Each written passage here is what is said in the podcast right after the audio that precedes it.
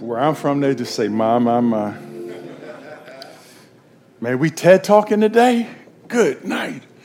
After something like that, you want to just go ahead and just preach. So, um, he got the time on me today, y'all. Y'all got to watch him. Well, my minority brothers, um, man, welcome.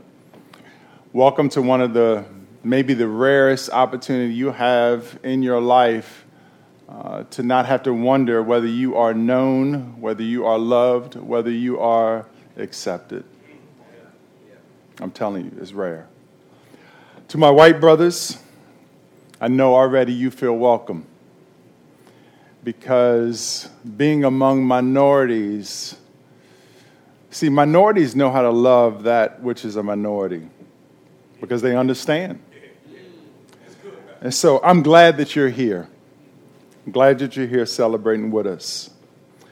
Let me give you a little bit of my story. As I was answering the call to plant uh, in two thousand six, frankly, I was clueless about what that really meant. You see, I didn't come from a church planting culture, nor did I come from a church planting church. I was on staff at a uh, predominantly black independent Baptist church, and I was the pastor of men as well as pastor of counseling. I just knew God had called me to plant a church. Me and my family headed down south. We went to Charlotte, North Carolina. But prior to going to Charlotte, I was assessed by the Southern Baptist Convention because I assumed that the Southern Baptists understood how to plant churches, how to start churches, from my vernacular, in the South. And so I was assessed. I went to a boot camp. And quickly within that boot camp, I realized that this wasn't for me. I just did not fit in. At the same time, by God's divine providence, I found out about Acts twenty-nine. So out of curiosity, I attended a conference in Seattle, Washington. Some of y'all may have been there. It was called Resurgence. When I get when I got there, I walked in the door. I didn't see anything that looked like me. Matter of fact, I was blinded by the plaid, and I didn't understand how they got their hair straight up in the air. But nonetheless, I was there, and I continued to hear this resounding message that stirred my heart and grabbed my attention. It was a genuine and authentic message that was shouting loud, and guess what that message was? The gospel. The gospel. The gospel. The gospel. And I said, why do they keep talking about the gospel so much? I mean, we got saved already. You know, you're talking to a group of Christians. But he kept talking about the gospel, the gospel, the gospel. And then in two thousand six, see, I didn't know anything about Matt Chandler. I didn't know who Matt Chandler was. I didn't know who Mark Driscoll was. I didn't know who Bruce Ware was. I didn't even know who John Piper was. All I knew was that I liked what I heard, and I longed for God to do more in my heart. It was different, and it was resonating within my soul. You see, I didn't have to feel comfortable at a conference to know that I needed what I heard. Come on. Come on, brother. You see, social comfort couldn't trump gospel clarity. You see, being a minority in an all-white crowd wasn't new for me, just like it's not new for many of you all. I grew up in Maryland, in a Maryland suburb um, outside of the District of Columbia. I attended a diverse uh, school system. I found my way uh, to a predominantly white campus called the University of Maryland. Uh, by God's grace, um, I survived the corporate world. I survived institutional and corporate racism and got my graduate degrees from predominantly white institutions. You see, thriving as a black man among majority culture is what minorities do. Amen. Right? We we have to. We, we, we, we, we can't cower at the reality that we are the minority. We forego comfort to get what we think we need. However, as I joined the network in two thousand seven, it became evident to me uh, that I was black in the midst of a white network. Um As I entered events, I saw a few that looked like me on the stage. I just figured that they were special.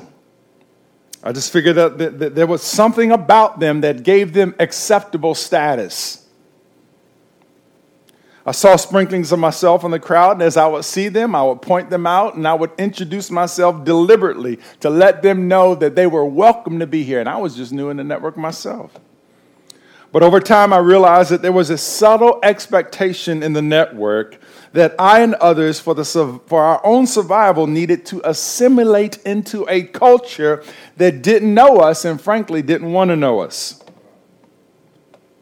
But that didn't matter, because I appreciated the message of the gospel, and I loved Jesus with all my heart.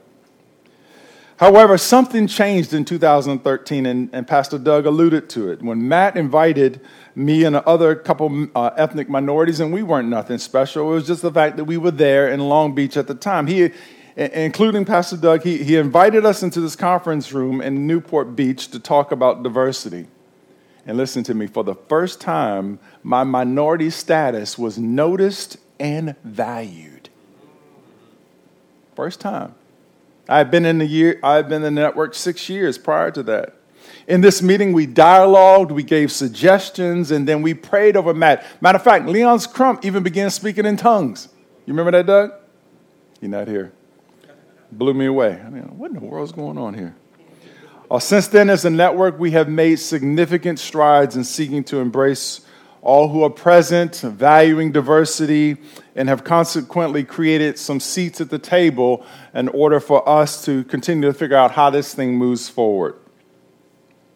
Although some would say that the network is not moving fast enough, uh, I would beg to differ. I would believe that we are five years in of understanding this idea of diversity. Listen to me. This minority summit is the beginning of something significant and historical in our network and as well in, in our country. Now notice, it's taking place in the capital of the Confederate. So the question often arises, what kept me in Acts twenty-nine? I've been in Acts twenty-nine for twelve years. Was it the, the fact that we had increased percentages of minorities, uh, black planters joining the network? And I would say no. Uh, was it my role on the board? No. Was it my seat at the table or the seat at the table that other African Americans had? I would say no. Was it my needs as a planter being met? No. It was the consistent message that I heard in two thousand six. A commitment not only to proclaim the gospel, but to seek to live the gospel out. Now, I'll be the first one to say, is Acts twenty-nine uh, network uh, understanding everything about me or other minority groups? No, I, I would say no. I would say we are learning, but but but it is a diverse network of men seeking to proclaim and make known the gospel of Jesus Christ that unites all races and ethnicities as a new humanity. And frankly, I just want to be around that. fifty-one years old, I want to hang around that. I want to be around young planters. I want to be around those who are preaching the gospel. I want to be around those who are living the gospel, who graciously wrestle with what it means to create a common future. I want to be a part of a diverse and global disciple-making movement who is committed to planting truly gospel-centered churches while wrestling with the reality and the messiness of what it looks like to be family. You see, it's a mess.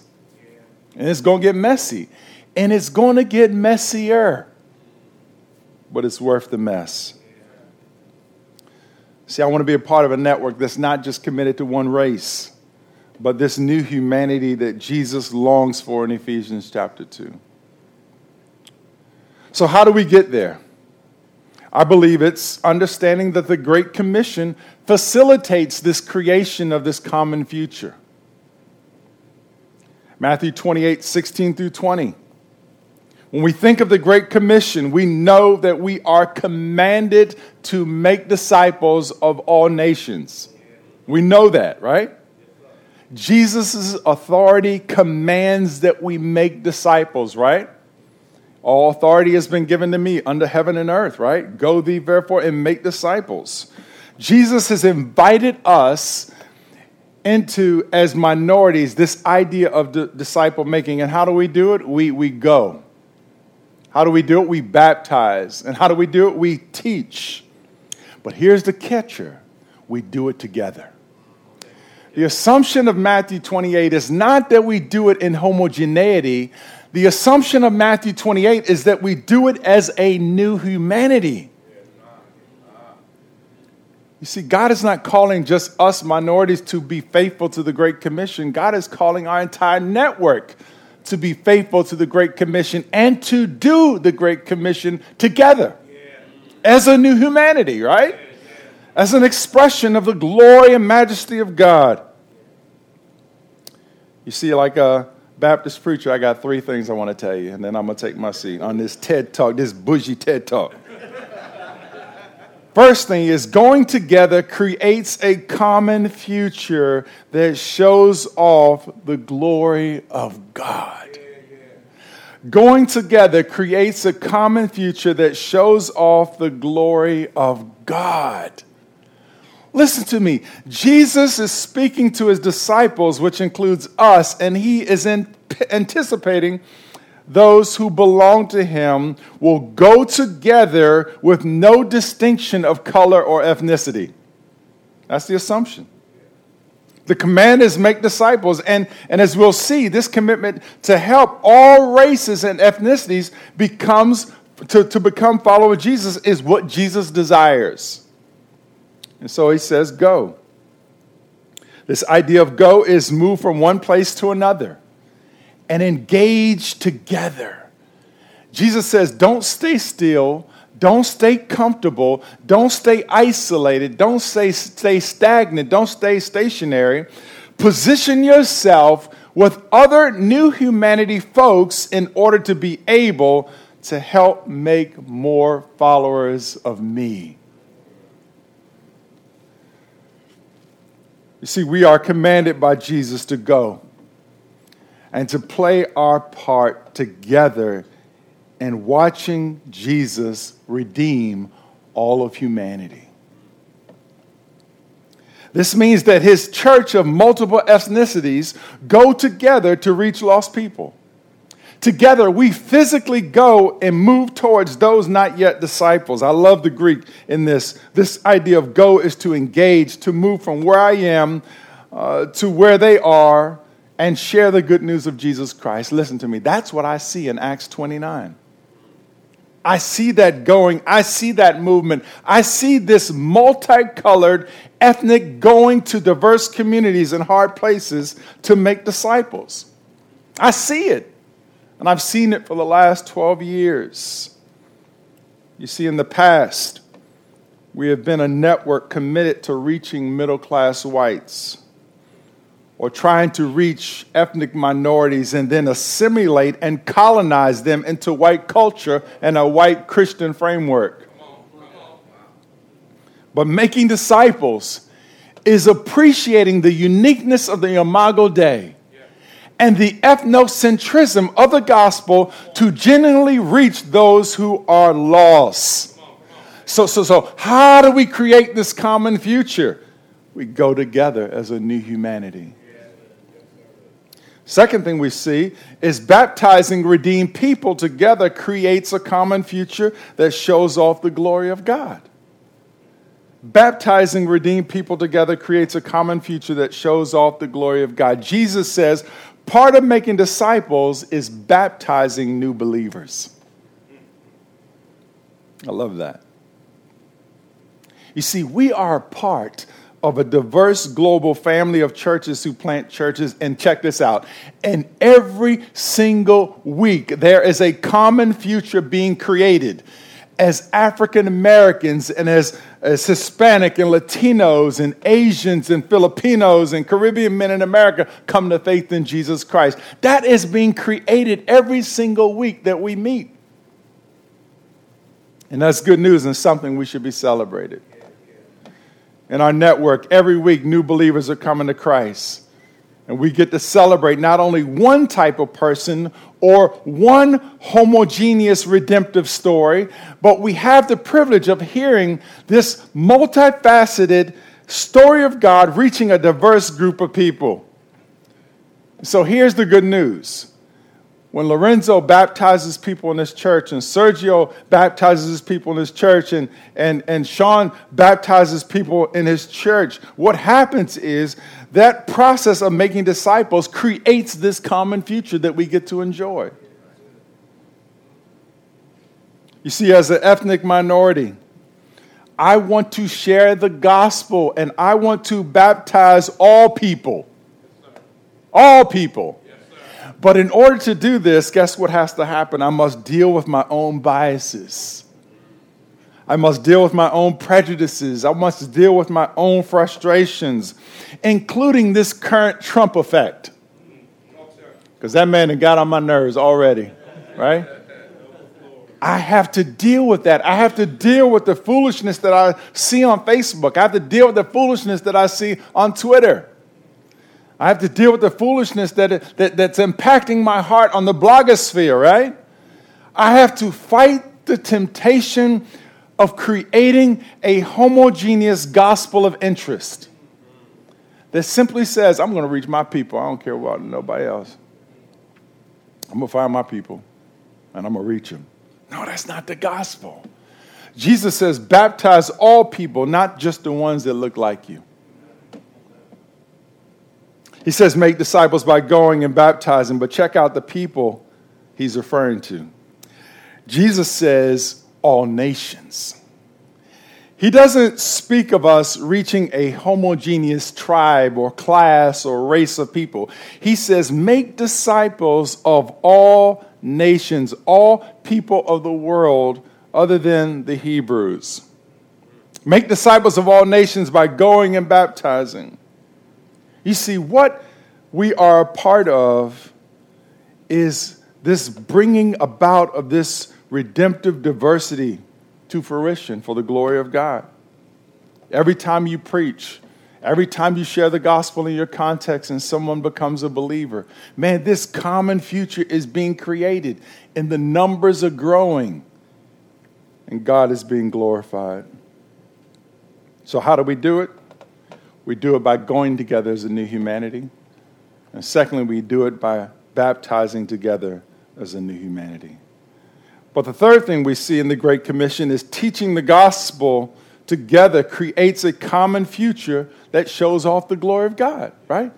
Teaching the gospel together creates a common future that shows off the glory of God. Listen to me, as a part of Acts twenty-nine, we have all agreed to teach a common orthodoxy and orthopraxy, right? If we if we didn't, we wouldn't be in the network, right? Um, what are we to teach people? The Bible tells us clearly, all that God has commanded. All that God has commanded, not just, not just preference, all that God has commanded, right? Not, not, not things that just just just just feed us and, and, and, and make us. No, no. All that God has commanded. We are to teach with a biblical and a Christocentric hermeneutic in mind. All scripture is to be taught. The whole counsel of God. Acts twenty, verse twenty-seven, Paul said, "For I did not shrink from declaring to you the whole counsel of God." You see, all of Scripture, look, look, like I know what, what, what the folk didn't do back in the early days. They didn't preach the whole counsel of God. Uh, but, but God calls us to preach the whole counsel of God, right? All of Scripture ought to be taught and preached. See, in order to create a common future, we must teach our people truth and humbly encourage our majority culture to do the same. Why is teaching important? Well, this, this scripture is the only means by which our hearts can be transformed. The scripture is the only way that we can become like Christ. The scripture, through the power of the Spirit, is the only thing that can cut away that fallow ground that causes us to think that we're superior than other people. And the collective commitment to that diversity of this new humanity creates this common future. So what am I trying to tell you, my brothers? Let's make disciples, man. Let's make disciples and let's do that thing together. How do we do it? We do it by going, we do it by baptizing, and we do it by teaching. And guess what? He says, "Lo, I am with you always, even until the end of the age." May God bring glory to himself through us as we bring the gospel to bear in the hearts of people.